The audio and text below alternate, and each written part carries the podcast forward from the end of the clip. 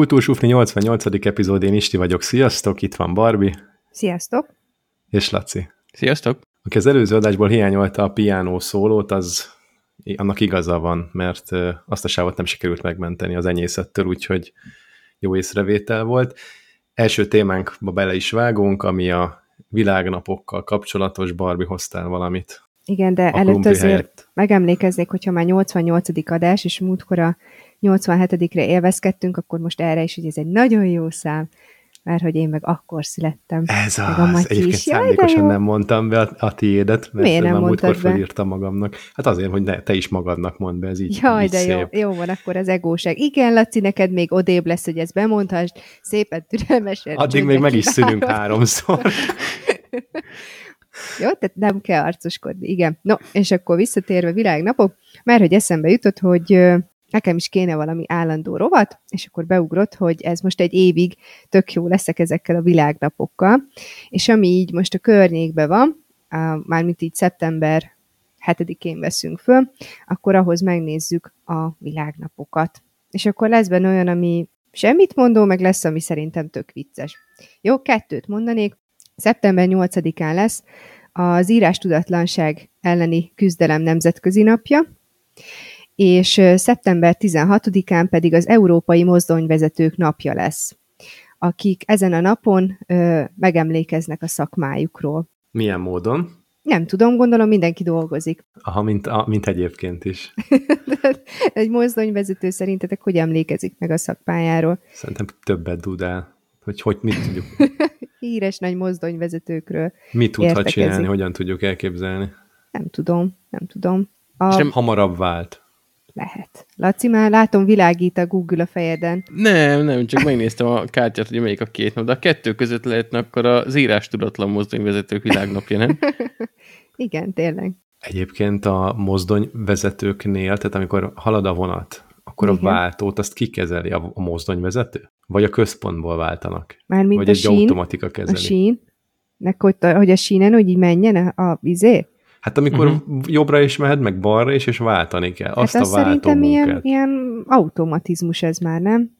Szerintem, mert ugye, ha szoktam látni, nem tudom, hogy filmben, vagy élőben is akár, hogy ha nem működik a váltó, akkor megáll a vonat, lesétál a, a mozdonyvezető, vagy masinista, ha az ugyanaz, és akkor ott löbdösi, hogy váltson a sínt. Tehát szerintem, hogyha nem működik a központi automatika, akkor ez a manuálváltós, de nem hinném, hogy amikor a magától vált, akkor azt onnan nyomogatja a gombot a műszerfalon a vonaton. Na jó, de milyen inputjai vannak ennek? Tehát a, a vonat rámegy a sinen valamire, és onnan tudja a központ. Azt nem tudom elképzelni, hogy mint Ferihegyen a légi koordinátorok, vagy hogy hívják ezt? Légiforgalmi irányítók. Légiforgalmi irányítók, az, ott nyilvánvalóan nincs ilyen a MÁV-nál. Vagy ha van, akkor ez sok mindent megmagyaráz, nem? De hogy nem, nem, nincsen. Tehát hogy működik ez? Hát vagy távirányítóval. Ezt most Jó, vicceltem. Okay, Olyan de ki, ki, az, ki az, aki ezt nyomja? A mozdonyvezető. Vagy egy utas, aki megnyerte ezt a kupont. Igen, az utas a, a 3B-ből. Mindig, aki odaül, az kapja hát, a távirányítót. Emlékeztek gyerekkorotokban, mekkora élmény volt, hogyha a buszon meg ilyen helyeken jelezhettetek, megnyomhattátok a gombot, vagy a liftbe. Persze.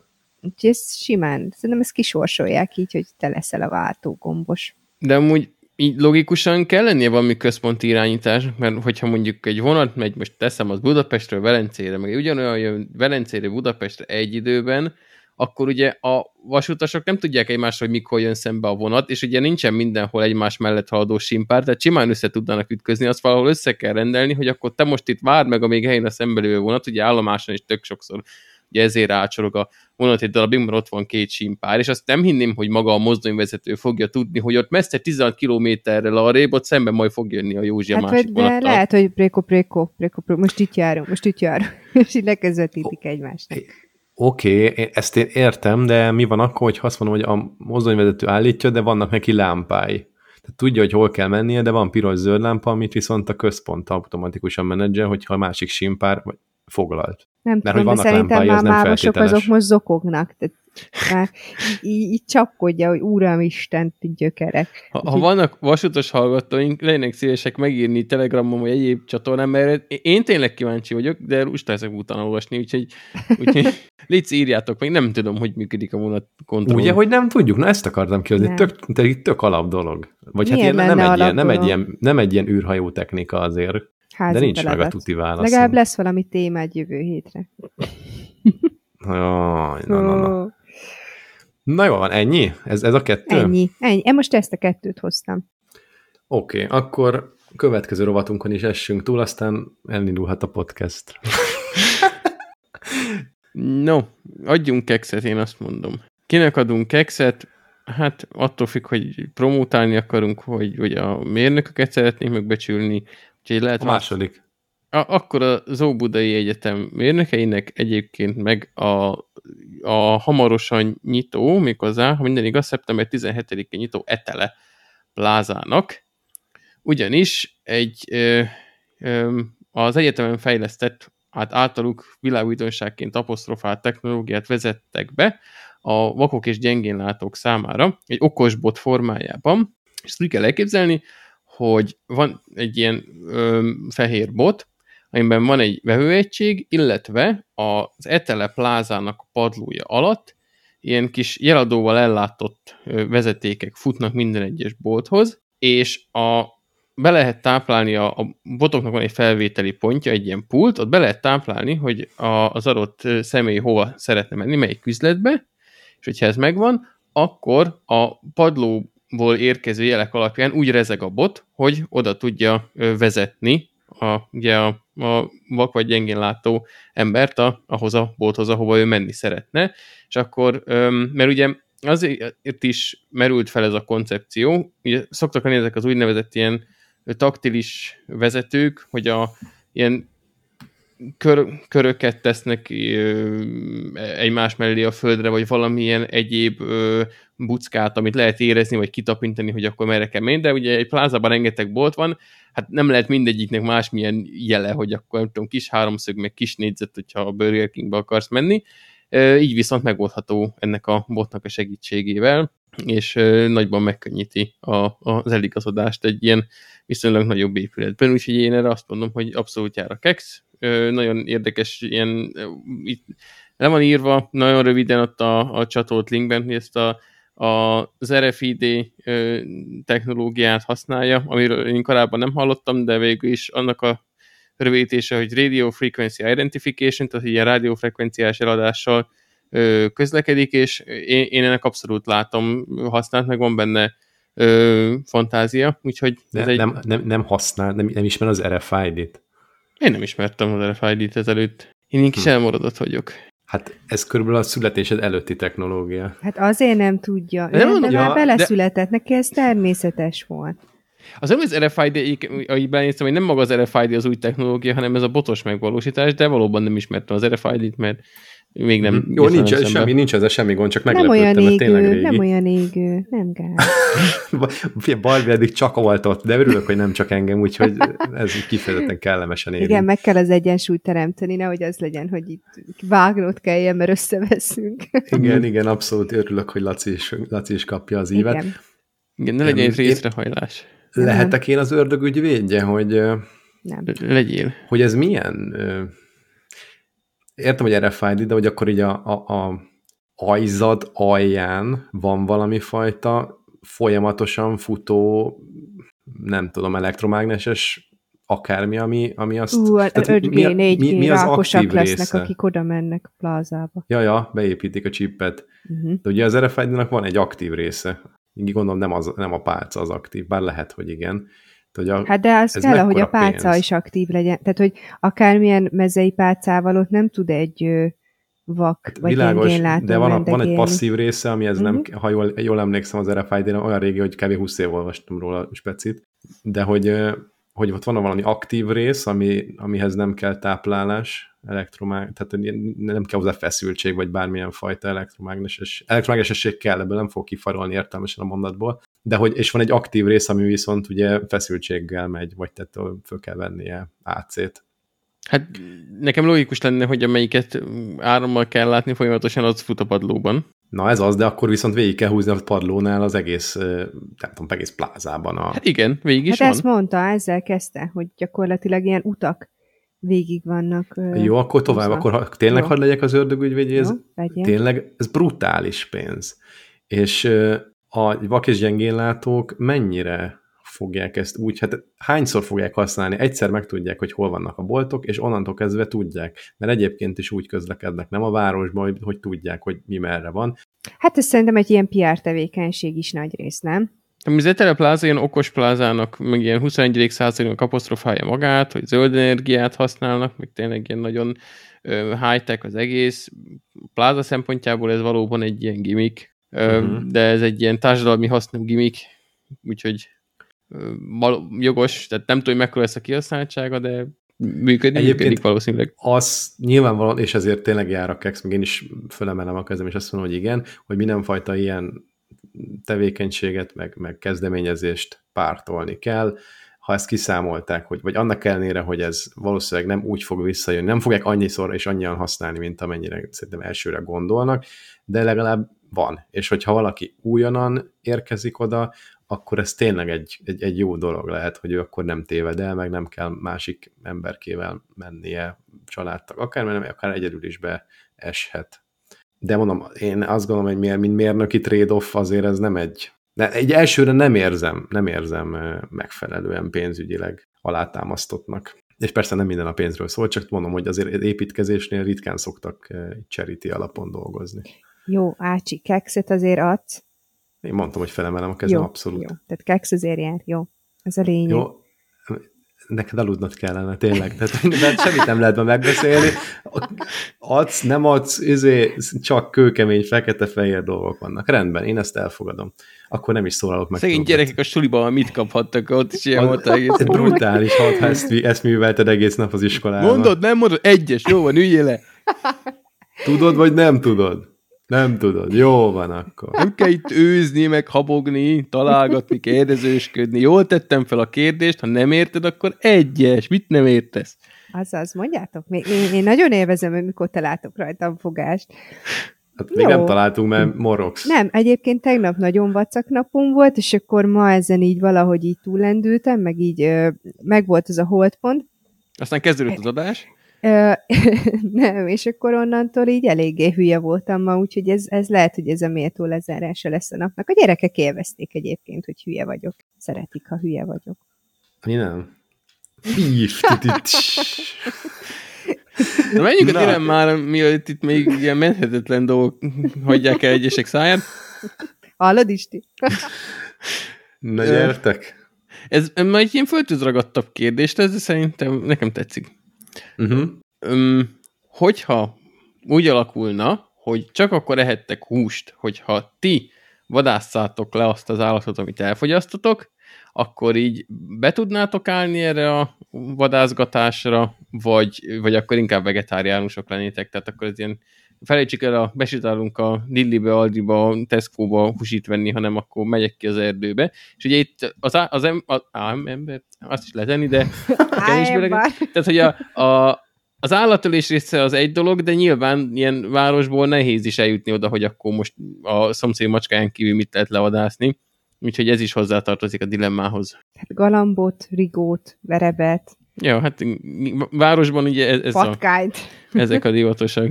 Blahán rengeteg galamb van, mondjuk abból nem ennék. Jó, ott van.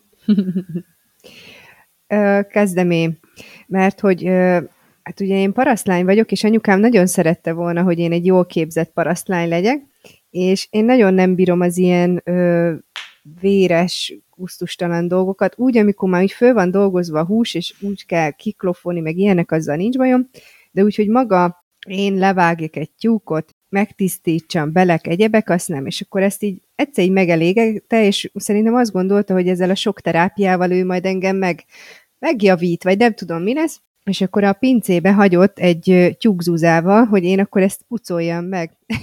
és akkor visszajött egy tíz perc múlva, gondolta, hogy én majd ott a megvilágosodok, és így álltam falfehéren, és így zokogtam a zúza fölött, hogy én Ezt nem tudom. Úgyhogy én határozottan azt mondom, hogy ha ezen múlna, akkor én vegetáriánus lennék inkább. Szerintem rövid távon én is, sőt, nem, azt gondolom, hogy én is az lennék. Furcsa, hogy, hogy ilyen kevesen múlik. De, de tényleg nem tudom elképzelni, hogy én, én itt levágjak állatokat. Nálam az a fura, hogy De gyerek... simán. Hogy, micsoda? Ja. De simán. Ez, sőt, a csepeli rém. Élve megeszem, nem, hogy levágni. Szöröstő, bőröstő. nem, amúgy, amikor mm, nem is tudom, mekkora volt ez a ilyen pár éves. 110 á, centi. Ilyen, Tényleg a vagy. És ugyanannyi kiló. Kész. És, szóval, így általános alsóban, vagy még talán nem tudom én, óvodáskorban, ugye itt Csepelen kertesházban lehetett állatokat hosszabb, rövidebb távon tartani, és akkor apu engem megtanított, hogy, vagy hát én sosem öltem még gerinces állatot, ha jól gondolom, de megmutatta, hogy hogyan kell elvágni a tyúknak a nyakát, hogyan kell megpucolni, hogyan kell belezni, hogyan kell nyulat agyon csapni, hogyan kell megnyúzni, hogyan kell halat pucolni, azt mondjuk csináltam, és arra büszke vagyok, hogy fel tudok dolgozni egy pontyot. De ezeket úgy csak néztem, meg úgy a feldolgozás részében inkább részt vettem, és így visszagondolok, hogy szerintem most jobban megviselne lelkileg, mint annó gyerekként, mert most már egyáltalán nem vagyok benne biztos, hogy olyan tudnék csapni egy nyulat, mert olyan cuki. vagy, vagy el tudnám vágni egy csirkének a nyakát. Szóval elvileg a, a, a háttér tudás úgy, ha megkopva is, de ott van, de nem vagyok benne biztos, hogy egy, talán egy halat még olyan tudnék csapni, de, de szerintem az ilyen csirke meg nyúl már megviselni lelkileg, én is elszoktam tőle, hogy nem csak bedobom a bevásárló kosárba, szóval ha végsősorban rá is, szerintem rá tudnám szánni magamat egy idő után, ha már nagyon nem tudnám bevinni se, hogy a fehérjét, de az biztos, hogy, hogy nekem is egy jó időbe beletelne, és hosszú idő után szánnám rá magam. Jó, ez ugye más, hogyha ezzel múlna az életem, tehát valószínűleg vagyok annyira éhenkórász, hogy két nap után így gyilkolásznék jószágokat, de mivel tudom, hogy annyi ilyen húspótó dolog van, úgymond, ezért tényleg ezen, ezért hamar túlendülnék rajta. De akkor miért nem rendülsz túl most is? Mert nem akarok egyébként, és most ott van konyha készen tök jól, úgyhogy ezért. És te? Hát én nagyon szeretem a húst. Hát én is nagyon szeretem a húst, de azért annyira nem, hogy, tehát nem hiszem, hogy ezen túl tudnék lendülni, hogyha ha nem az éjhalál fenyegetne. Főleg a marha hús, ez baromi jó, nincs előttem, hogy egy komplett teheret kinyírjak. Holott ebben nőttem föl, meg gyerekkoromban disznóvágást, ezt mindig az ablakból végig moziztuk, mint valami horrorfilmet, emlékszem, tök picik voltunk, még és ott pizsomába alig láttunk ki az ablakon, de néztük, ahogy visít a disznó. Szóval Én mellettem ott rohangált a disznó, én úgy mentem disznóvágásra. Persze, a babysitter ezek nem tetszett, a disznóvágást azt én ki és élvezettel nézitek. már nem. Már Igen, nem. már nem. Nagyon szomorú volt, akkor is csak néztem, azóta is megvan az élmény. Érdekes, hogy akkoriban nem gondolták így az emberek, hogy, hogy ez egyébként trauma lehet egy gyereknek. Nem biztos, hogy az volt, sőt, valószínűleg nem volt az, de úgy azért merész, így mit tudom én, hány évesen, nem tudom mennyi lett, nem voltam szerintem öt éves se, és akkor így azt hiszem, hogy ilyen agybalövővel végezték ki az állatot, tudjátok, melyik az, ami Sokkoló, ilyen ágyúszerű, és nem, nem golyót lő ki, hanem csak ilyen vasat. Mm. Brutális. Na jó, hát szerintem ebből Tök nekem ennyi elég is volt. volt. De, amúgy, de ez, mert azért gondoltam, hogy bedobom, mert ahogy, ami itt is elhangzott, bennem is ez volt, hogy igazából, ha most nekem kéne leülni az állatot, de minden, tehát hogy a húst nem lenne, de minden más lenne a, a, a boltokban, akkor valószínűleg alig ennék húst. És ennyi kell ahhoz, hogy Egyébként még lehet, hogy a hallal legelőbb, az annyira buta feje van, meg mit tudom én, hogy... hogy ez nem tudjon. Tehát, hogy lehet, hogy halat ennék legelőbb. Tehát az lenne az, ami, amire azt mondanám, hogy na, akkor ezért megéri ott bohóckodni, meg talán attól hánynám legkevésbé össze magamat. Ebből a szempontból az állam is működik, csak én nem szeretem a halat megenni, tehát amúgy működne. Hát jó. Lazacot azért könnyen ráfanyalatsz. Nem, amúgy lazacot, nem, amúgy Na, az úri csepeli a lazacot, azt imádja. Nem, nem, nem, csúsztattam egyébként az ilyen tavi halakat. A pontyot például nem szeretem, mert posia íze van, de a hekket azt szeretem. Meg a, Pocsolya a... íze van. Igen, olyan, mint hogy... Egy... Rendszeresen pocsolyát eszik. Hát nem, így kezelem, ilyen iszapos sár íze van. Vagy hát ilyennek és képzelem a szaga és alapján. tudod, hogy, hogy néz ki a hek amúgy? Hát, hogy? De, nem, valójában a hal. Rohadt csúnya, tök ijesztő, és ide Magyarországra csak a farka végét hozzák. Én nem azért eszem, mert szép állat. Tudom, csak mondom, hogy egyszer nézd meg, tök, tök creepy, De amúgy, jó, kinéz. amúgy erre most kíváncsi lettem. hogy Hát attól tök finom. A farka Ne. végét, hát teljes hekkeket lehet kapni a Balatonon. Dehogy teljes hek, na nézd meg, az a, az a kis farkának egy X része, de az nem a, nem a teljes hek. Ott akkor egy család neki tudna ülni. Na, már Lacinak csillogó szemmel. Már nézi, hát ez Ú, nem de ocsmány, Ugye tényleg. milyen a csúnya? Hát az igen, ez pusztuljon csúnya. is. Nem, nem, tényleg, tényleg, nem mondok tényleg által, nagyon de, finom, de tényleg csúnya nagyon szegény, finom. és Én is tényleg szeretem. Finom. Milyen A jó, hogy híres finom, mint ahogy kinéz. Ugye? Ami milyen jó, hogy nem a fejét árulják itt Magyarországon.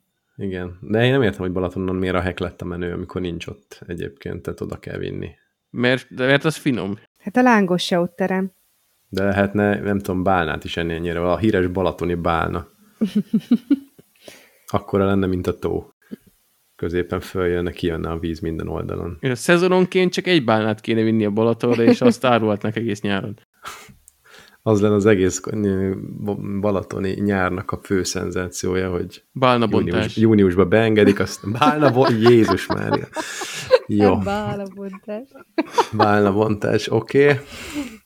Féltek, szerintem itt le, akár le is záratnánk az adást, és azt mondani, hogy, hogy elég, elég volt ebből.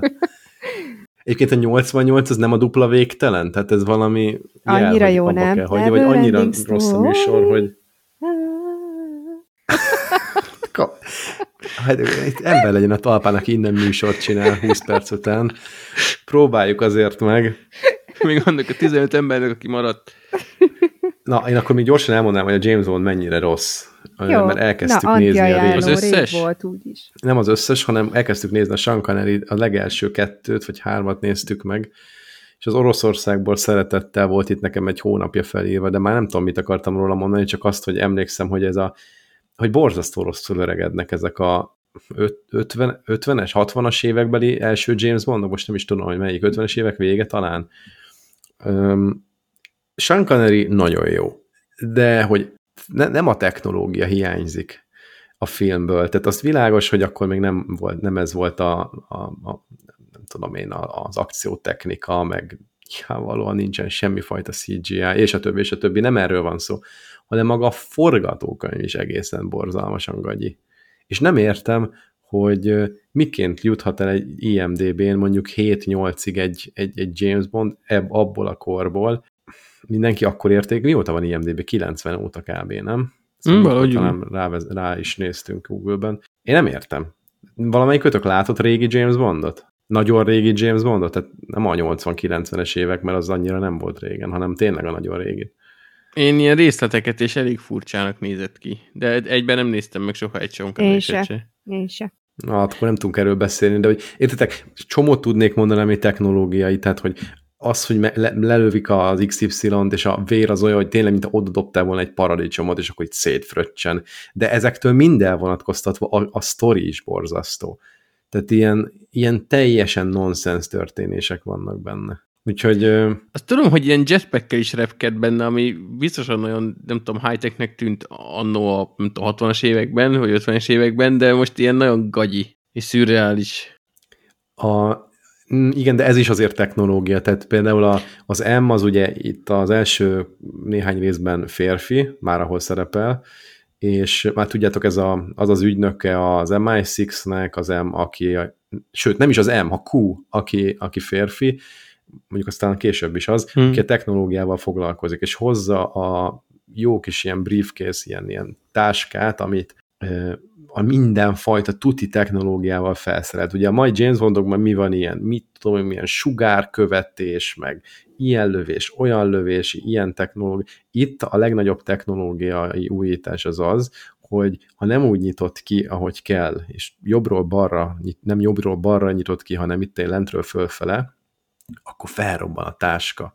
Meg ha megnyomsz egy gomot, akkor kiugrik oldalt egy kés. Tehát így annyira újszerű volt azt nézni, hogy mi van? Hogy tényleg ez volt a high-tech 60-ban, hogy kiugrik egy kés oldalról. Amúgy itt az ilyen kémkütyükhez tegyük hozzá, hogy volt ennek egy ilyen felívelése, hogy egyre extrémebb és egyre high-techebb kütyük jöttek, az ugye végigkísért ezt a, Roger Moore-érát, majd a Pierce Brosnannél ez ilyen nevetségesbe torkollott már, és amikor hát egy ilyen soft tribute-ot indítottak a Daniel craig akkor nagyon-nagyon visszavették. Tehát ha megnézed a, a Casino Royale-t, ami az első Daniel craig film, abban a, a szuper speckó kémkütyük között egy, egy, izé, egy, mi az, egy defibrillátor volt a kocsiában, egy olyan pisztolya volt, amit csak az ő úgy lenyomatával rendelkezett, tehát csak ő tudta elsütni, és egy akkora jeladó, az nem, az nem is a Casino Royale volt, mindegy, egy akkora jeladó volt például a Skyfall-ba, ami még a régi James Bond filmekben is kisebb volt, egy ilyen, nem tudom, ilyen 10 centis jeladót dugott el valahol a ruhájába a Skyfall például, tehát hogy ott nagyon visszavették, ott már kicsit ilyen retróztak vele, úgyhogy az, az visszaköszönt, hogy nem vitték túlzásba onnantól kezdve. Sőt, még poénkodtak is, hogy miért, mire számított, hogy majd kap egy robbanó tollat, mint ami az egyik ilyen legröhelyesebb volt a Pierce Brosnan-es filmben. Egyikben. Ez a Casino mondtad ezt a defibrillátort, ez tuti abban van? Nem Azt sokkal tuti, arra emlékszem is, hogy majdnem ott is marad, mert megmérgezik a kaszinóban, aztán nem tudja magára tenni a tapaszt, mert rosszul van, és akkor végül a, a, a Vesper Lind menti meg, mert látja, hogy ott haldoklik, azt nem tudja magára tenni a tapaszt. emlékszem, csak azt hittem, hogy sokkal későbbi filmben van. Nem, nem, az, az a Casino igen. Az valami 2006-os film, vagy micsoda, ah, az igen. ilyen fú, nagyon rég volt. De most ugye a hónapban végre valahára jön a, a, az utolsó Daniel Craig-es film, ami nem az végre valahára a utolsó Daniel Craig, hanem hogy sokat csúszották ezt a filmet, a No Time to Die, ami majdnem három óra hosszú lesz, és én nem tudom elképzelni, hogy mi a Susmus tudja indokolni egy James Bond film esetén, hogy majdnem három órás legyen, de szerintem várható beszámolom, mert fogom nézni. Hát de benne van a címébe. No Time to Die. Hát de pont, hogy there is plenty time to die, mert nagyon hosszú. Ennyi. Nincs, ennyi, nincs idő rá, kész. Ott végig már nyűglődik, tudod, már így, mint a, a gyaloggalobba, hogy egyik lába, másik lába, egyik keze, másik keze, és... Kérdezünk egy döntetlenben. ja. Miért az utolsó? Azt mondja, azt mondta, hogy vége? Vagy ez volt az, amikor női hát James Bond lesz, jön? aha. Jó, azt el is felejtettem, tényleg erről volt, igen. Uh, már amúgy a, a Spectre lett volna Daniel Craig szíve szerint az utolsó, mert nagyon utálta már, tehát elég erős nyilatkozatokat tett, hogy mennyire gyűli, hogy ő James Bond, és aztán hosszas húzavona után csak volt egy olyan összeg, ami segítette elfeledni a kellemetlen emlékeket. De ez már tudja, hogy az utcsó lesz. Jó, oké. Okay. Egyébként még hadd csatolják vissza az előző adásra, mert mi is megnéztük tegnap a shang és nagyon mértéktartó voltál itt az elmúlt alkalommal, mert szerintem ez nagyon-nagyon jó film, és nem lelkesedtél eléggé. A, én 9 és 10 között vacilálok, vagy vaciláltam IMDb-n, nem mondom meg, hogy mennyit adtam, de, de hogy remekül szórakoztunk. Több mint két óra ugye a film, és uh, szerintem ilyen háromszor hangosan felrögtem a moziban. Nagyon ritka, hogy akár egyszer is felröhögök. És tök ritka az, az ennyire, ugye ez nem egy vígjáték alapvetően, ennek ellenére annyira jó pofák néha a beszólások, főleg a, nem akarok spoilerezni, de tudod, tudjátok, aki látta a színész, az mond olyanokat, hogy, hogy be lehetett rajta halni. Jó, az tényleg nagyon jó. Ahogy a poénok működtek, ugye lehet, hogy ez nem jött le, de ilyen igen, én mértéktartó volt. Én most is tartom, hogy nem nagyon-nagyon jó film, csak szimplán jó film, amit egy popcorn mozinak kell, azt, azt hozza. Nekem az, hogy ilyen azt mondjam, hogy ú, hát ez, ez tényleg ez, ez nagyon-nagyon kiemelkedő. Én vártam volna még, nem tudom, hogy valami mélységet talán, vagy nem tudom, hogy ettől mit lehet várni, de hogy öm, én nem akartam savazni, ha így jött le, de, de nem, nem is tettem nem le azért annyira a hajamat, szóval, hogy tényleg jó film, úgyhogy ajánlom megnézésre bárkinek. Azt is értem, hogy két órában miért vársz többet, mert mondjuk a főszereplőről sok mindent azért nem tudtunk meg. Némi családi környezetet kivéve, vagy attól eltekintve, de én élveztem. De lehet, hogy azért tetszett nekem nekünk ennyire Nórival, mert már nagyon régóta ki voltunk érzve egy olyan vígjáték szerűret, amin lehet így nevetni, de egyébként jó jó a sztori, lehet értékelni lehet, a, ott volt a, a filmminőséget. Amit? A Drakulcs, tehát ezt ne hozzuk vissza. Egyébként azon is lehetett egyszer-kétszer nevetni, igazad van. Viccen kívül is. Úgyhogy, úgyhogy jó, én ajánlanám mindenkinek a shang Most ugye még csak moziban érhető el, de nagyon valószínű, hogy hamarosan elérhetőek lesznek a megfelelő tékákban is a szalagok. Még, még mielőtt, ezt most nem lövök semmi poén, de hogy a, az egyik nagy nevetés az a majmok bolygójás dologhoz volt köthető? Ha így megvan. Ö, tudom, mire gondolsz, de amúgy azt hiszem nem. Ha, pedig nekem az egyik kedvenc poénom az volt. Ti ne nézzetek együtt filmet, én erre rájöttem. Nem, Nem ugyanaz ez nektek nem való, mi a Lacit befogadjuk ilyen kis, ugye, tehát, hogyha akarsz ilyen kis beteg dolgokat nézegetni, gyere le Kecskemétre, és akkor így összeülünk. Egyébként az egyik nagy nevetés, ami teljesen indokolatlan, és ezt azért is jegyeztem meg, mert szerintem rajtam kívül senki más nem nevetett, az az, amikor megjelennek a, az, a, egy új világban, és mindegy, és, és ott ilyen furcsa lovak vannak, és annyit mond a csávó, hogy hm, de furcsák ezek a lovak.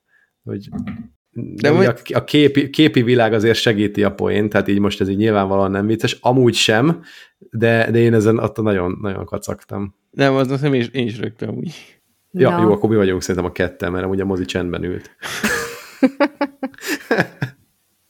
Na jó, úgyhogy ez most nem is volt egyébként témánk, csak a shang tényleg annyit vissza szerettem volna utalni, hogy, hogy én is javaslom. Laci is talán javasolta a múlt héten, Mm. de én, én most kifejezetten nagyon.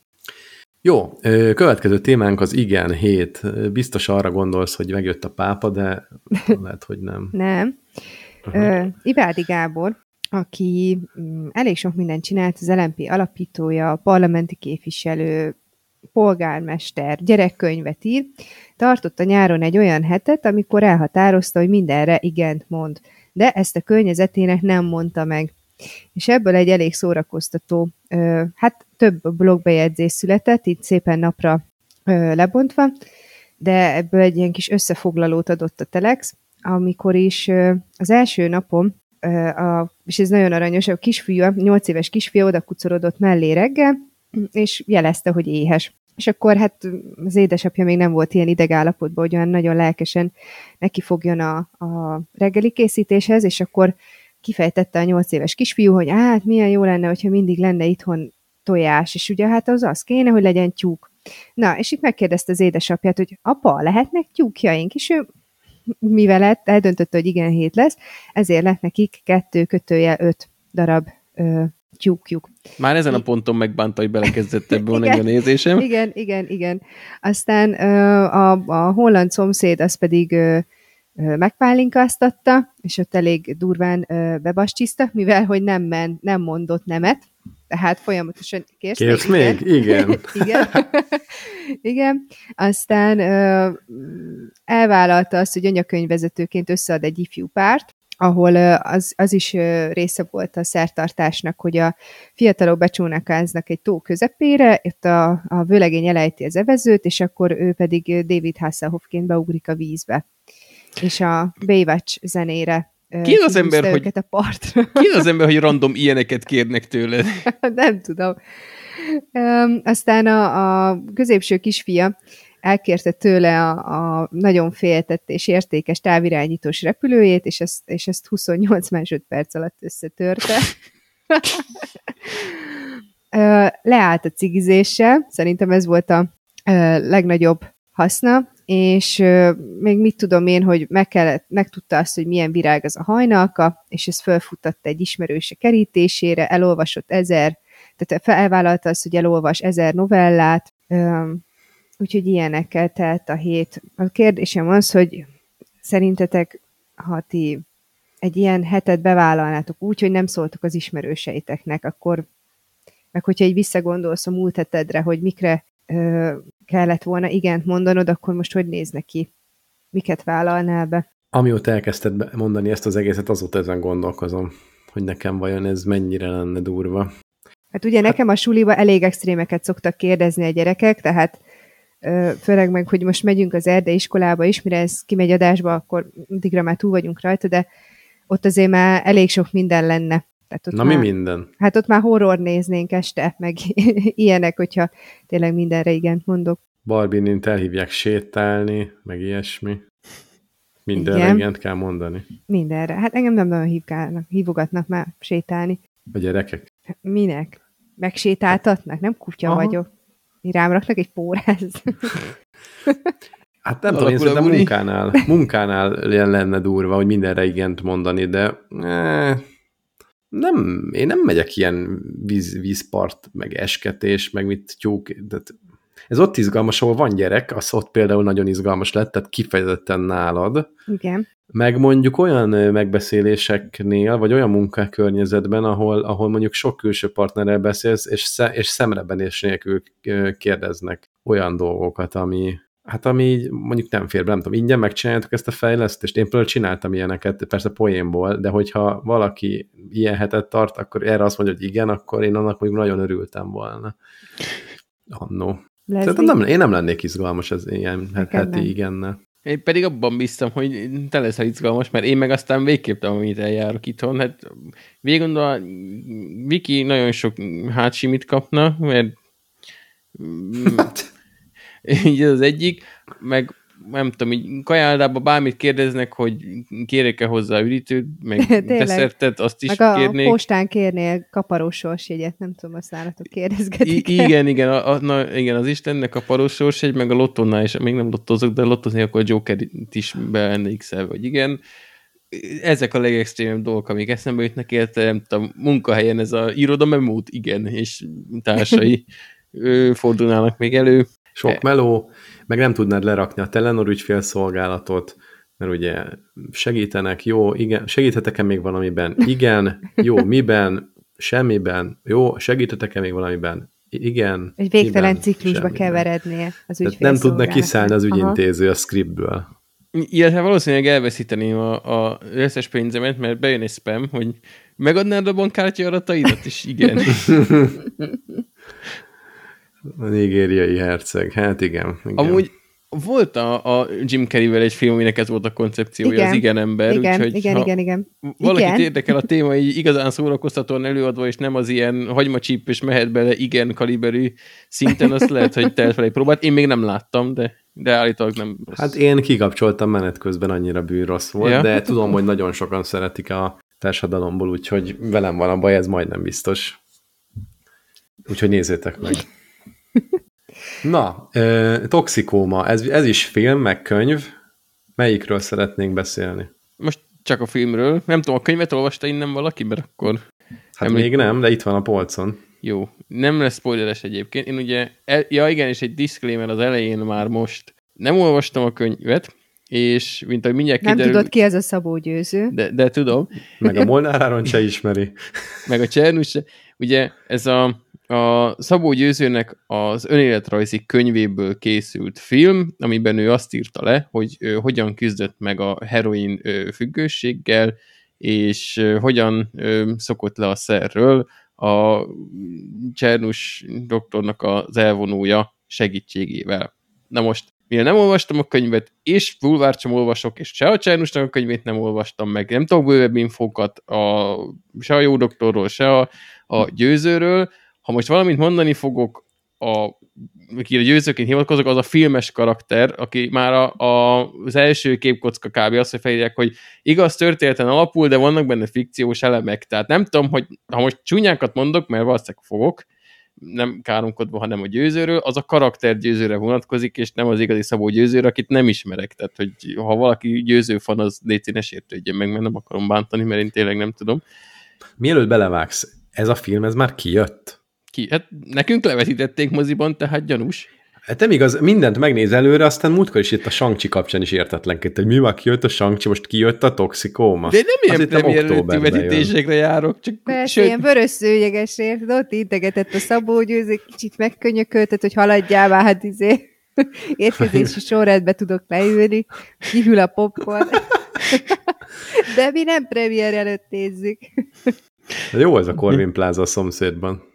Ja, ja, könnyű átsítani. Azt mondjuk közönség az nem mindig olyan kellemes, majd arról is mindjárt esik pár szó.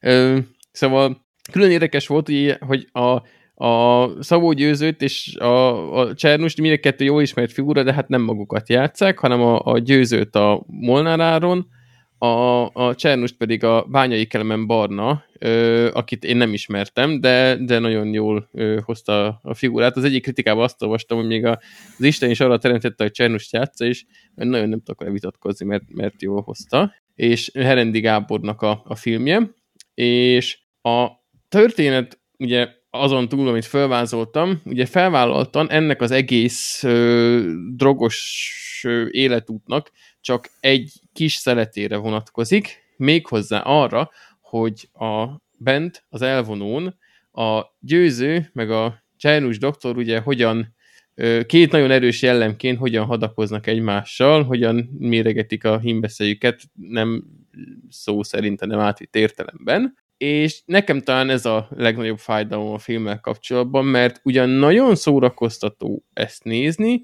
de én többet vártam volna. Én szerettem volna megtudni, hogy a, a győző hogyan csúszott bele ebbe a drogos életvitelbe, hogy pontosan mi motiválta arra, hogy változtasson, és bár ugye kapunk ilyen nagyon-nagyon ilyen középiskolai drogprevenciós szinten dolgokat, hogy a család élete, meg a szakmai élete is ráment a drogokra, de úgy igazából az, hogy benne mi játszódott le, az, az nekem nagyon-nagyon hiányzott, nekem egy nagyon-nagyon üres karakter volt, és ráadásul, ami ö, kicsit egy adott ponton így meglepett magamban, hogy annyira egy ilyen utolsó tapló, büdös féreg volt benne a győző, már elnézést, hogy így annak se tudtam szurkolni, hogy ő ebből így kikeveredjen, vagy hogy szorítsunk érte, hogy ez az menni fog, mert szörnyű dolgokat csinált, és nem tudom, hogy ebből mi igaz, mi nem, ezért is ment a, a kis disclaimer az elején, de nekem egyáltalán nem volt szimpatikus, mert hiába csinált mocsok dolgokat, nem ismertük meg az ő gyötrődését, ami esetleg, ha nem is mentené fel, de magyarázná, és itt most hoznám a Bojacket példának, ami oké, okay, hogy hat év oda volt rá, de ez a film is több mint két óra hosszú, hogy az teljesen ember van, hogyha egy ilyen függőségekkel, meg, meg lelki nyomorral küzdő karakter csinál szörnyű dolgokat, hogyha mellette, hogy érted, hogy igen, nem mentesíti az ő, ő szerencsétlen gyerekkora, vagy az ő, ő rossz hatások, amik érték, de legalább értem, hogy miért teszi, és szeretném szurkolni neki, hogy ezen felülemelkedjen, de a győzőnél semmi ilyet nem lehet látni a filmen, csak egy szemétláda, azért, mert egy szemétláda, akkor is, amikor egyébként éppen nem az elvonási tünetekkel küzd, tehát még csak az sincs meg, hogy jaj, persze, mert most az anyját is adná a drogér, mert különben reszket, meg minden baja van, de nem, amikor már így, így felgyógyulóban van, akkor is még ezeket folytatja, szóval nekem, nekem ez sokat rontott az élményen, és nem tudom tényleg, hogy a könyvben hogy volt, de nekem ez a legnagyobb kritikám, Ettől függetlenül a megvalósítás baromi igényes, és nem is csak magyar filmes mércével, hanem abszolút ezek a, a drogos trippek, hogy a ilyen Inception módra forog a lánykori nevén Lájmányosi, most már Rákóczi híd, meg az ilyen retkes budinak a fala így felrepül, meg vannak ilyen eső effektek, meg, meg ilyesmik, az nagyon-nagyon jól néz ki, és a 18-as karika az viszont ér, mert szerintem nincs benne olyan testned, ami ne jelenne meg a vásznon, úgy, úgy totálva, de tényleg ott, ott folyik ott minden, aminek kell és folyhat, és ja igen, mint ahogy a, az előző ö, ilyen magyar romantikus komédiánál Barbie kérdezte, ebben van mell, úgyhogy van mell villantás benne, mindenki Na, jól van. Meg, megnyugodhat. De Herendi Gábortól azt vártad, hogy egy mély érzelmű, egészen lelkileg mélyreásó fejlődés fog megmutatni és megszemléltetni? Hát ebből a történetből igen. Most nyilván a valami Amerikától nem ezt várnám, de még a magyar vándortól sem. De ha most ő hát azért kérdezem. Hát igen, de, most, de ha most ő fölvállalta, hogy én csinálok egy ilyen drogos drámát egy, egy ismert színésznek a, a saját életéből, akkor én, én, én abban bíztam, hogy legalább még ha nem is hozza le a Requiem egy álomértnek a szintjét, amit én nagyon-nagyon szeretek, de legalább úgy megpróbál valamit felskiccelni belőle, de megmaradt egy ilyen, egy ilyen tényleg ez a péniszkardozás szintjén, amit én, én sajnálok.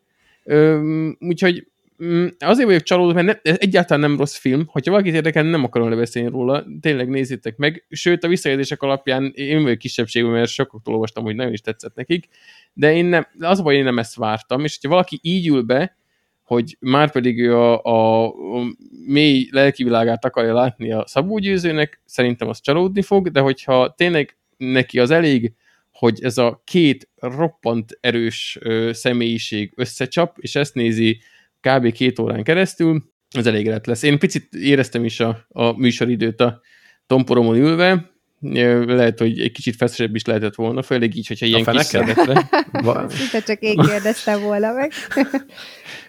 Jó, hát, az pedig, Laci, ne legyél elégedetlen. Na jó, hát ha ti mondjátok, na akkor, akkor, po, akkor Én nem mondtam, én csak kérdeztem. Mondd már neki, ne legyél Mond, már. Nagyon jó feneked van, Laci. Na, na, szerintem is amúgy. Szóval, szóval senkit nem akarok lebeszélni, de, de tényleg ne, ne úgy jöjjetek be rá, mint én, mert Vikivel ebben egyetértettünk, ő is egy picit ilyen más megvilágítást is vár tőle. És kicsit így visszaköszön nekem ugye a kicsit száll a fészkére, kicsit requiem egy álomért, Kicsit trainspotting, bár ezt nem láttam, de én nagyjából megvan annak is így a, a, a, a váza, hogy, hogy, hogy miket vontak össze bele. Kiemelt belőle elemeket, de azért ez sajnos szerintem a maga nemében mindegyik jobb volt ennél, de továbbra is azt mondom, hogy soha rosszabb filmet, so, még soha rosszabb magyar filmet, továbbra is tetszik az irány, amerre tart a, magyar filmnek a reformja, úgyhogy ajánlom, de a megfelelő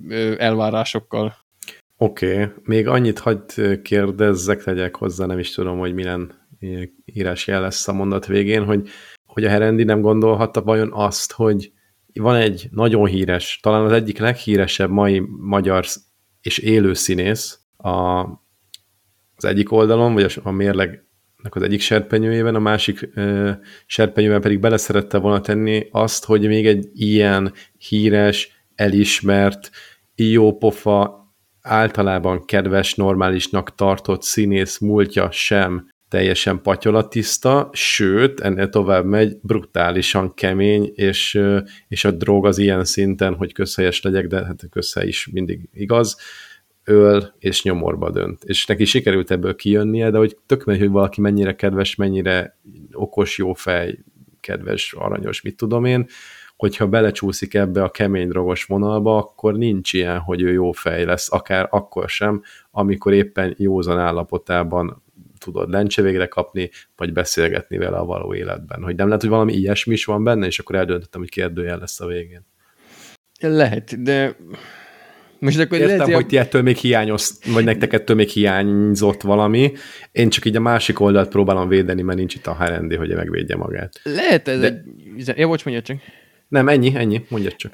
Lehet ez egy üzenet, de hogy akkor vagy azt kéne elfogadnunk, hogy már pedig a, a, ez a fiktív győző, ez akkor mindig egy ilyen jellem marad, egy nem túl szimpatikus jellem, vagy akkor valahogy mm, alá kéne támasztani, hogy most még tiszta állapotában is ilyen, mert.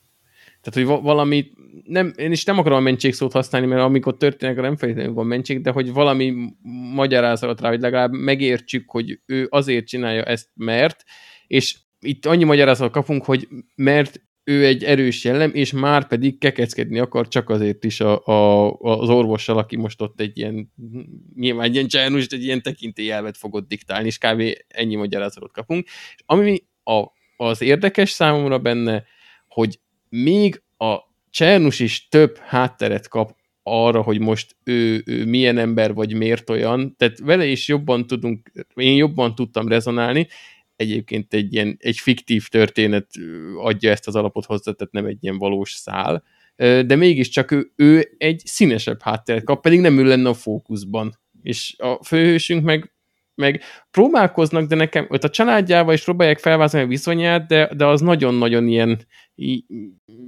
felszínen marad, nem, nem, ez ilyen díszlet kb. Jó, engem érdekel egyébként a film, de mindenképpen csak a könyv elolvasása után fogom megnézni. Egyébként ez alapján én nekem kedvet csináltál. Nem, nem tudom, hogy Barbie, te hogy érzed? Kemény film, nem, igen, az nem, látszott a trailerből is. Nem gondolom, tehát. hogy én ezt most szeretném látni, hogy, hogy szenved meg, mit tudom én. Amúgy nem ilyen nyomor pornó, tehát van a, a, a, a, az ilyen nagy szenvedéseket úgy viszonylag le tudják az elején, és utána nem a saját nedveiben fetreng utána még 90 percen keresztül, amikor ben van a klinikán, akkor azért úgy ereje teljében van, és úgy megy ez a kakaskodás, szóval hogyha csak ezt taszít, akkor az, vannak benne ronda dolgok, de, de nem ezt teszik, de nem abból áll, hogy akkor most akkor legyen még rondább, akkor még több vért, akkor még több székletet, akkor még több vizeletet, mindent tegyünk az arcára is. Tehát nem ez zajlik, hál' Istennek. De Mert akkor Tarantino lenne a rendező. Igen. Jó, nem tudom. Én majd nézze meg Isti is, és hogyha ha neki nem tetszik, akkor megnézem. Jó. Legyen így, és akkor menjünk is a következő témára, ami hát így menet közben hoztam, mert elfelejtettem, hogy elolvastam, és ígértem, hogy mondok róla néhány gondolatot, nem sokat, a Phil Jacksonnak a, a 11 gyűrű című könyvéről. Most jelent meg magyarul, nagyon régen, tehát hát nagyon épp néhány éve már megjelent angolul, és nem tudom, hogy miért csak most magyarították, pedig ez egy fontos könyv szerintem. Ja, akkor jobb itt a shang mert ott csak tíz gyűrű van. Igen, nekem is ez jutott eszembe, pedig nem is Igen, hát egyen jobb, ugye, ez már az updatelt verzió. Aki Ez nem az, amit a Balatonon olvastál? Bocsánat. aha, azt hiszem, azt is vittem, két Jó, dolgot azt olvastam is vitted, igen. De talán az egyik az ott volt, igen, ez az.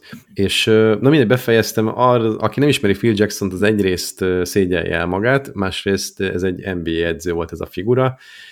A, Laci, ne googlisz, nem ér. már, már keresi, már keresi. 90-es években alkotott nagyot, egyébként nyert NBA-t, szerintem kettőt is a New York Knicksnek a csapatával, meg azt, de aztán a nagy sikert azt edzőként sikerült elérnie a sikert sikerült elérnie, milyen szép magyar megfogalmazás volt. 90-es években, amikor a Chicago Bulls-szal kétszer hármat nyert, kétszer nem gyűrűt, aztán meg a, a nem a Wizards-szal hirtelen akartam mondani, a lakers nyert még párat, mindegy, összesen nyert 11-et, lehet, hogy rosszul mondtam, és valójában nem is hatot nyert a bulls hanem többet, de a kettőből együtt összehozott egy 11 gyűrűt, ez olyan elképesztő edzői munka, hogy e- megismételtetlen is egészen egyedi, tehát értek egy gyűrűt megnyerni, ugye gyűrű az a, az, az aranyérem gyakorlatilag az NBA-nél, azt hívják gyűrűnek, és ezért hívják így a, a könyvet, hogy 11 gyűrű, beszámol minden egyes gyűrű szerzésének a körülményeiről, hogyan épített csapatot, milyen módszert alkalmazott, hogyan épített csapatkohéziót, tehát kiknek ajánlom a könyvet így előre szaladva, annak, aki nagyon szereti a kosárlabdát és érdekli ennek a korszaknak így a mondjuk azt, hogy bajnok csapat szemszögéből a története, ilyennek a korszaknak, tehát tipikusan Chicago Bulls és Los Angeles Lakers, de emellett annak is, aki vezető szeretne lenni, vagy már vezető, vagy vezető volt, és érdekli ez a, ez a világ, hogy hogyan lehet jó csapatot összerakni, és még annak is, aki egyik irán- iránt sem érdeklődik, de valahogy ez a, ez a zen buddhista szemlélet, ez, ez érdekli, és hogy ennek mi köze a, hát így a, a, mondjuk azt, hogy a való élethez, ez egy kicsit rosszul hangzik, mert nyilván a zen buddhizmus is a való életről is szól, de hogy, hogy így a, a hétköznapi nyugati ember, hogy, hogy ez hogyan működik, hogyha, hogyha ilyen zen elveket, meg tanokat követ. Mert hogy Phil Jackson ez, hát nem biztos, hogy zen buddhista volt így, tehát nem biztos, hogy ezt így vállalta magáról, de minden esetre elég sokat olvasott a témában, és meditált is, és ezzel kapcsolatban sokat dolgozott saját magán, meg ennek kapcsán, vagy ezzel együtt a csapatán is. És például, hogy miket csinált, nagyon izgalmas, hogy, hogy voltak olyan időszakok, amikor így az összes csapattagjának, akiket edzett, egyesével kiválasztott egyetlen egy könyvet, mindenkinek mást, és azt mondta nekik, hogy akkor ezt olvassátok el, és csomóan nem olvastak el, viszont néhányan elolvasták, és, és ezzel is fejlődött a, a, az, hogy, az, hogy bizalom az edző és az edzett között, meg érezte a törődést az, az, az a játékos, hogy ez kifejezetten most neki szól, és nyilván, hogyha megérintette valamelyik gondolat, akkor, akkor tovább erősödött ez a fajta bizalom, meg, meg volt ilyen, hogy komoly meccs előtt ő nem stratégiát magyarázott, hanem egész egyszerűen leültek, és 10 percig körben ülve meditáltak, leülve a, a, az öltözőnek így a középső részére, le a földre, a linoleumra. Tehát, hogy így egészen érdekes gondolatok vannak benne, meg hogy, hogy mit, milyen konfliktus helyzetet hogyan kezelt, hogy mit gondolt arról, hogy neki kell -e leg, a legnagyobb kutyának lennie, vagy nem, hát spoiler, azt gondolta, hogy ő nyugodtan bedobhatja a gyeplőt, és csak időnként vette vissza, és nagyon kihasználta a csapatának azt a kapcsolati rendszerét, hogyha valamit el akart érni, akkor nem feltétlenül ő mondta, hanem megnézte, hogy ki az, aki vele egyetért, és hagyta, hogy ők mondják ki, vagy ő mondja ki, vagy ők mondják ki, akik egyébként azt a gondolatot belülről a csapat belsejéből tudják képviselni, és nagyon-nagyon jó gondolatai vannak. Tényleg kicsit unatkoztam a közepénél, mert elég hosszú a könyv amúgy, de mindent összevetve egy, egy nagyon izgalmas kötet, és tényleg már önmagában amiatt is izgalmas, hogy azért valamit letett az asztalra, de látva, hogy ezt hogyan ért el, így még jobban inspiráló. Nem tudom, én a kemény déneshez tudnám hasonlítani, de szerintem még a, a kemény dénesnél is egy sokkal nagyobb Keményebb. formátumú figura, keményebb, igen. Meg az Alex Ferguson jutott még eszembe a Manchester Unitednél, aki Hát ő nem ért el hasonló szépségeket, mert ugye ő gyakorlatilag a United-del ért el nagyon jó, jó és hát előremutató dolgokat, meg tényleg fölépített nulláról egy csapatot, és azzal viszont sok, sokáig jutott. Szerintem mind a kettejüket mondjuk túlszárnyalja a Phil Jackson, egy egészen elképesztő figura, aki nagyon jól bánt a csapatával, és nem csak egy csapattal, hanem többel is. Többször nulláról újraépített gárdákat. Jó, úgyhogy ennyi. Aki, akinek esetleg kedvet csináltam, az még egyszer a Phil Jacksonnak a 11 gyűrű című könyvét olvassa el. Valamelyik ilyen nem ismert kiadó adta egyébként ki. Úgyhogy ezt nyilván meg lehet találni így a címe alapján. Jó, ennyi. És akkor mehetünk a, az első programozó témánkra. Na, Barbie, ki volt tudjuk az, el, az első ki volt programozó? az, Nope. Mit annak hívunk. Hát én látom itt, úgyhogy már nem fog tippelni. Jó, akkor Laci, nő vagy férfi volt? Szerintem nő.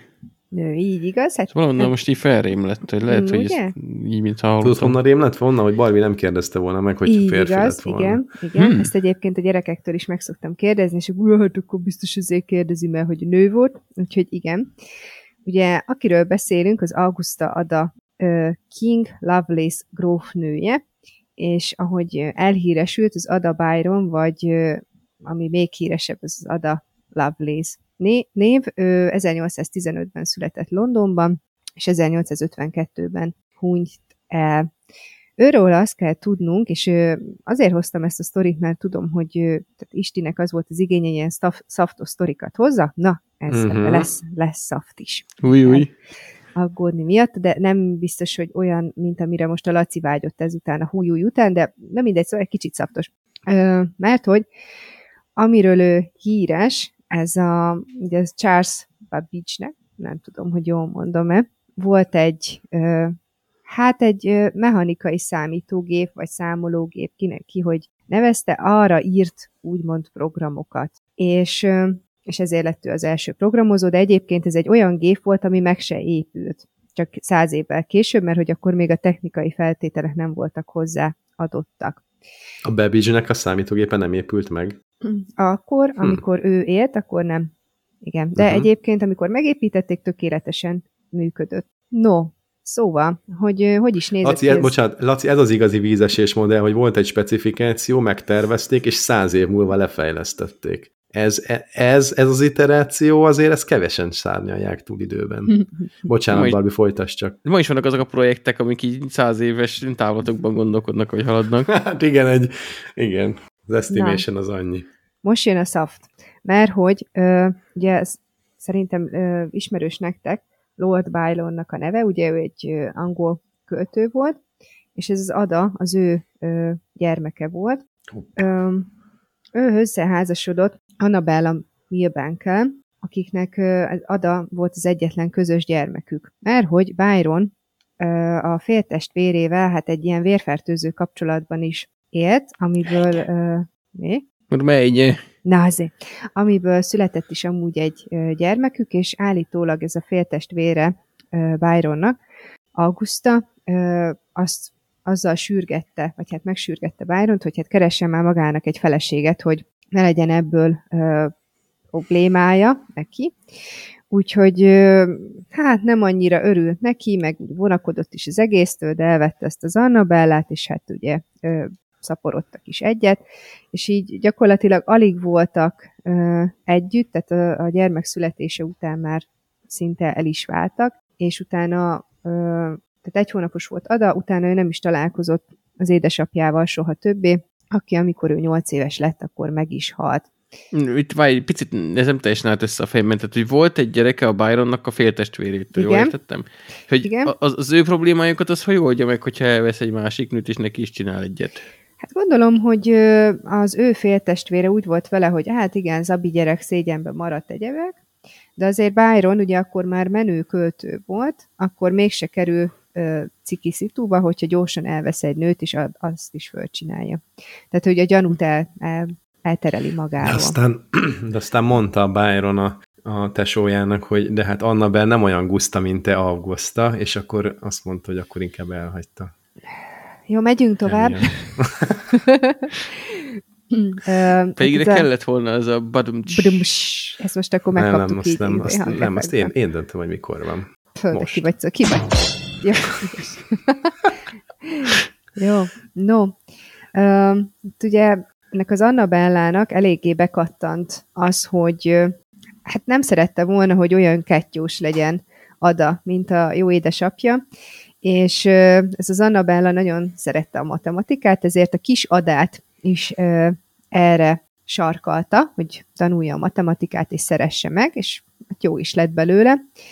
És ez a Byronné asszonyság nem csak a tanulmányait felügyelte ilyen szigorúan, hanem volt olyan, hogy állítólag hosszú ideig kellett mozdulatlanul feküdnie a kis adának, és erre az volt a filozófia, hogy ettől az önuralma fejlődik a kislánynak.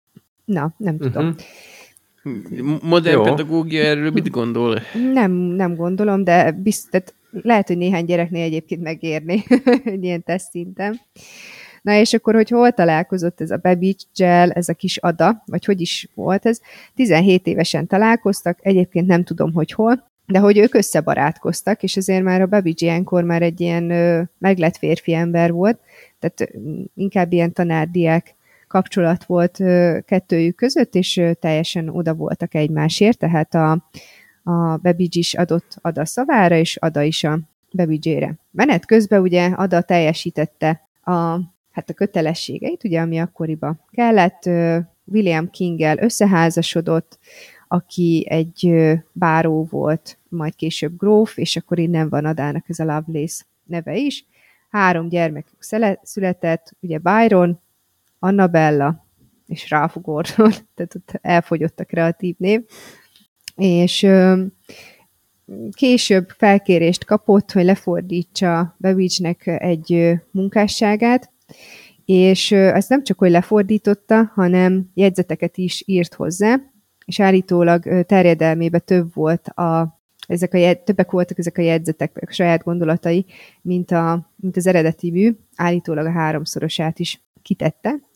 Hm. És ebben Ada elmagyarázza azt, hogy hogyan lehet olyan kódot írni, amelynek segítségével a gép képes számok mellett betűket és szimbólumokat is ö, ö, kezelni, illetve ö, röviden szólva ciklusokat is leírta, csak ő még nem keresztelte el őket ciklusoknak, de gyakorlatilag leírta azt, hogy hogyan lehet parancsorokat ö, ismételni, és ö, ezen munkássága alapján hívják Adát az első programozónak, de ugye ismétlem, ez a gép ez nem is épült meg egyik őjük életébe se, de ők itt ezt ilyen nagyon durva elméleti szinten nyomták.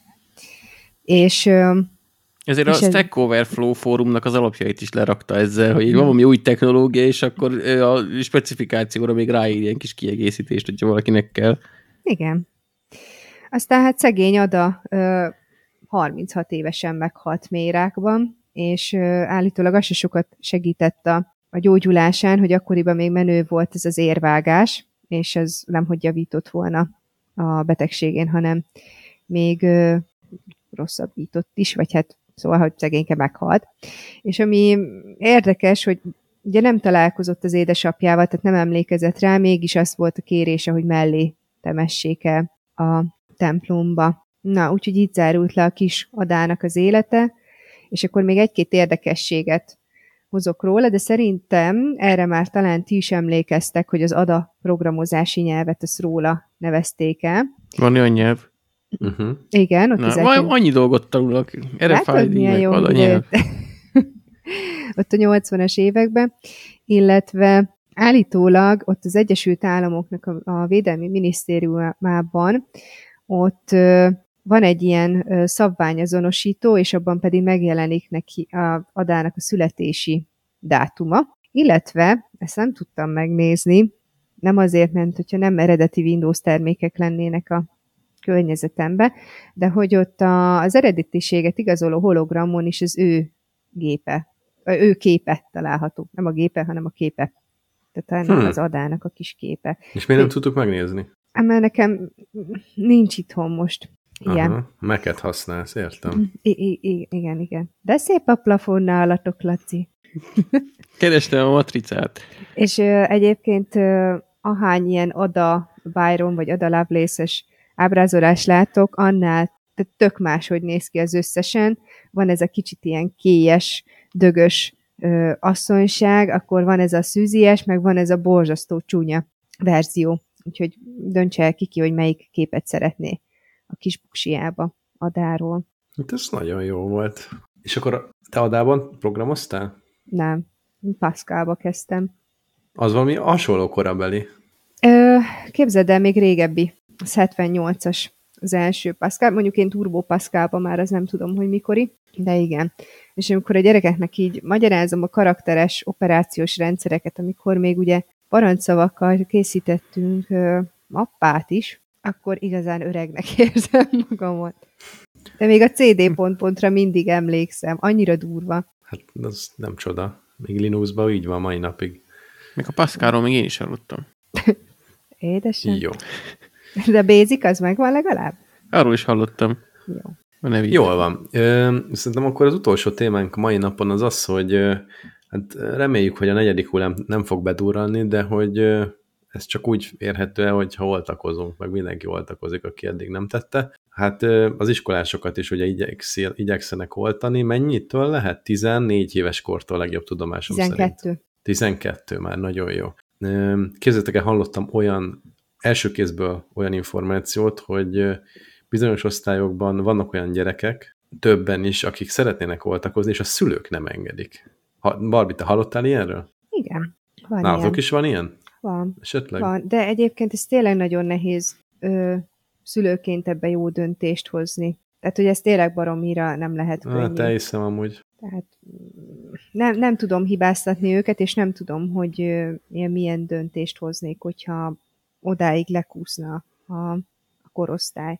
Mert én például voltam a környezetemben, aki terhes volt, és akkor azt se tudtam hibáztatni, aki nem oltatta be magát terhesem. Tehát nekem abba is úgy valahogy egy kicsit olyan, mm, és most lehet, hogy egy orvos fogja a fejét zokogva, de nem tudom, ez lehet, hogy az én egyszerűségem miatt.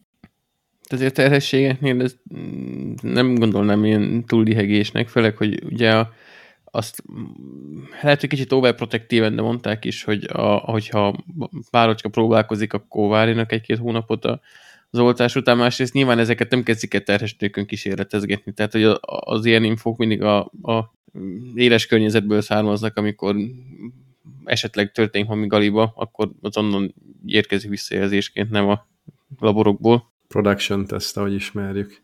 Igen. Viszont volt egy hölgy, aki egészen furcsa módon ösztönözte a diákjait, mert különböző előnyöket biztosított azoknak, akik beoltatták magukat. Laci, hogy volt ez? Hölgy volt? Ezt nem is tudtam, mert itt, itt ilyen nagyon homályosan Jó, egy, hivatkoznak rá. egy ilyen egészen furcsa, nem is tudom, himsovinizmus siker- sikerült a hírbe belelátnom, bepanaszoltak egy tanárt, és mivel Barbie tanár, így valahogy összekötöttem, hogy ez egy hölgy volt, nem biztos, hogy hölgy volt. Közben, na mindegy. Ö, igen, a... a... De ez cuki, hogyha, hogyha tanár, akkor már én ugrok be neked. Hát látod, miket nem, elér, nem ér el ez a podcast Nem a semmi. 88 rész alatt. És a félreértések elkerülése véget, ezt nem Barbie csinálta, amiről most beszámolok, úgyhogy egy tanár volt, aki nem, nem, nem, nem Barbie. Most lehet, hogy Barbie néni, de nem ez a Barbie néni, aki ebben a podcastben van. Igen. Na most, hogy lefettünk minden opciót, az történt a, a ö, Tamási Würz Ádám általános iskola és alapfokú művészeti iskolában, hogy egy... Mi van? Imádom ezeket a teljesen pontos matematikus lefedettségű megfogalmazásokat. és ezt természetesen megtanultam, és nem minden olvasom fel. Öm, szóval a biológia tanár nő per úr ö, azt ö, közölt az osztályával, hogy aki oltásban részesült, azokat külön választja azoktól, akik nem részesültek oltásban, és így az első pacsorokba jöttnek az oltottak, akik nem oltottak, azokat jól összezsúfolta oda-hátra, valamint állítólag azt is belengedte, hogy az oltottak az ő óráján egy jegyen jobbat fognak kapni. Jézusom! És akkor hát erre ugye a szülők úgy kicsit föllázadtak, meg bepanaszolták, és Nem értem miért.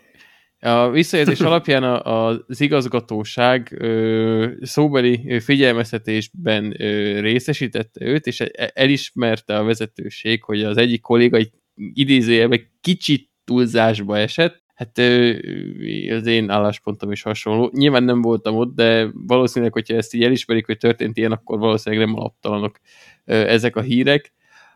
Úgyhogy én azt értem, hogy pont amit most itt említettünk az aggályoknál, nem lehet azért habzószája hibázhatni azt a szülőt sem, aki a, a 12-14 éves gyerekének nem rohan, hogy beadassa az oltást, de mégiscsak a járványhelyzet szempontjából szerencsés lenne, és lehet, hogyha a risk-benefit arányt nézzük jobb, hogyha oltva vannak, mert éppen olvastam, hogy kisebb számban a gyerekekben is okozhat szövődményeket, és lehet jó az, hogyha próbálják valami normális módon ösztönözni, de én egyáltalán nem gondolom azt, hogy a, a tanulmány eredményt befolyásolnia kéne az oltottság meglétének, vagy éppen a hiányának, és így nem is teljesen értem, hogy, hogy ez hogyan merülhet fel egy tanárban, mert azért a biológiai jegyed, az, vagy bármilyen osztályzatod azt kéne, hogy mutassa, hogy te abban hogyan teljesítesz, nem azt, hogy a szüleid hozzájárultak ahhoz, hogy beoltsanak, vagy te mondjuk akartad, hogy beoltsanak.